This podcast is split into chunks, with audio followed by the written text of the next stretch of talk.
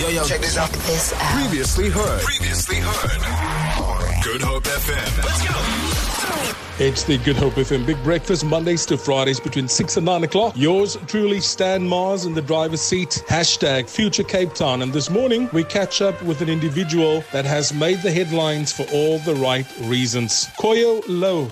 Hy is konstabel. Koyo Lou, goeiemôre en welkom by Good Up FM. Jy is van Kraaifontein. Vertel ons 'n bietjie van jouself. Hoe het dit gekom dat jy in Sepsis vandag en hoekom dink jy gesels ons met jou? Van wat ek nou vandag gelees het van jou, jy is nog al 'n kwaai ou man. Môre en welkom.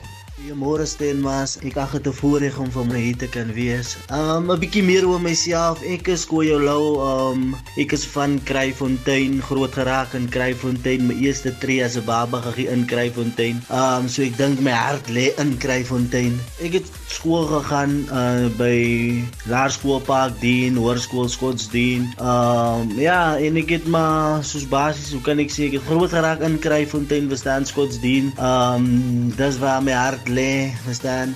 En ek dink die rede hoekom ek die polisie gejoin het aan die einde van die dag was gewees om 'n verskil te maak in my plek in, verstaan? Um ek dink soos ons groot geraak het, het ons maar almal different rigtings gegaan. Dink baie van my vriende wat saam met groot geraak het, is nie meer vandag hier nie weens bende geweld en drugs, verstaan? En ja, is baie hartseer om te sien dat ons het saam groot geraak, verstaan? En vandag beklei ons mekaar, um, vandag maak ons mekaar dood as gevolg van drugs en geld en ek dink dit is een van die redes hoekom ek gevoel het ek gaan um aansoek doen polisie toe en ek gaan probeer om 'n verandering te maak in my gemeenskap en Amazing bro, amazing. Baie baie nice om dit te hoor van jou kant af. Ons almal probeer maar om um, ietsie ietsie different te doen in ons uh, gemeenskappe en ons probeer maar in gemeenskappe te help. Ek meen jy is 'n polisieman vandag, maar jy het ook besluit om 'n paar mense te voer. Vertel 'n bietjie van die mense wat jy besluit het om uit te help met kos. Hoe het jy vir hulle ontmoet en en wat het vir jou gemotiveer om vir hulle te help? Ek meen Constable Kayo Lou op Hope FM vandag is 'n eer vir ons om saam met jou te praat.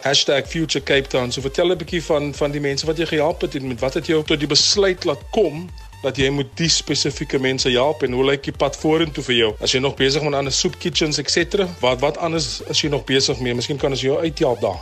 In 2014 ek praat oor 'n korreksie graad 11 het ek uh, Facebook bladsy begin met die naam Krylove.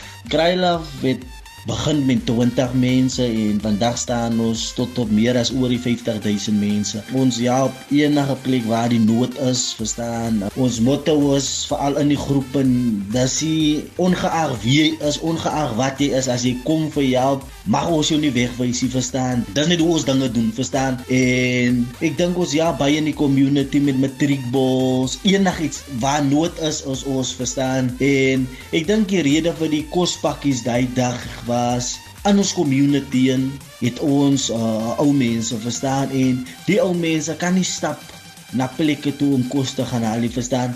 En ek het gevoel dat ek gaan die kosbakkies bring tot by hulle huise, verstaan? Omdat hulle nie kan stap nie, gaan ek dit neem na hulle toe, verstaan? En ek dink um dat dit was 'n goeie, dit was 'n goeie ding, verstaan? Kos toe ons instap met die kospakkies, kon ek sien dat die ou mense was opgewonde, verstaan? Baie van hulle sê sinds die lockdown begin het, het hulle apply vir kospakkies en niemand het nog teruggekom na hulle toe nie, verstaan? Ek dink daar was som van hulle wat gehuil het ook, verstaan? Kos, hulle het geweet miskien waar hulle niks kos vanaand af gekom of hulle niks bord vanaand af gekom met nie.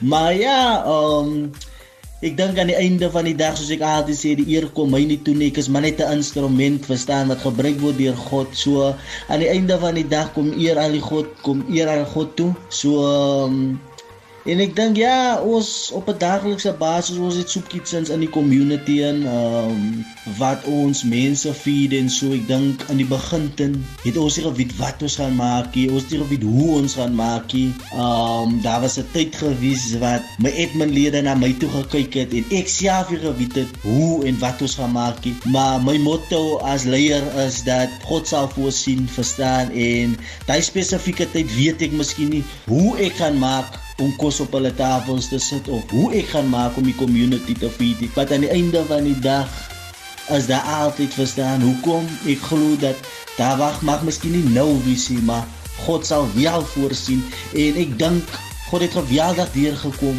in die lockdown kos. Sinds die lockdown begin het, kon ons kos uitdeel en tot op vandag toe deel ons nog altyd kos uit. En ek dink aan die einde van die dag, ja, as amazing verstaan. En ek glo dat God sal ons nog oplig en dinge sal net beter gaan, verstaan. Um en ek glo dat God sal deurkom en aan die einde van die dag dat ons buite ons gemeenskap kan uitgaan en ander mense te gaan help, verstaan. Wow, Constable Kwayo Low op Good FM #FutureCapeTown. Broer, amazing werk wat julle doen. Gaan aan, kry die blessings en kyk na julle communities. Lekker dag vir jou en dankie vir jou tyd vanoggend. Dankie Steen, ek ag dit is 'n groot voorreg.